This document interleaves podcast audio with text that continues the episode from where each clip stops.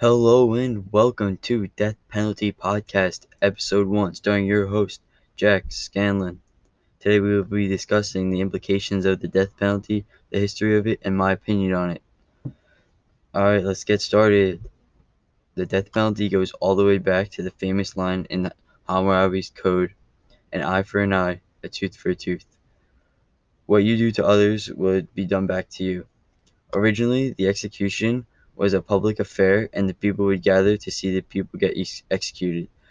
The methods of executing people sentenced to the death penalty have changed over time. They used to do public hangings and beheadings for the people to see.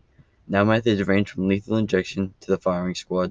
This punishment was used to deter criminals from performing acts of violence. However, no significant evidence has been found to support that claim. States that have capital punishment have not shown lower crime or murder rates than states that don't have capital punishment.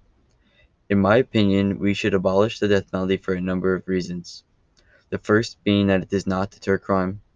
Second, it is more costly to keep someone on death row than it is to keep them in prison with a life sentence without parole. Third, on average, 10% of the people on death row are innocent and although the families of victims may believe that the death penalty is serving justice, a life sentence without parole will do the same justice and make the killer suffer even longer.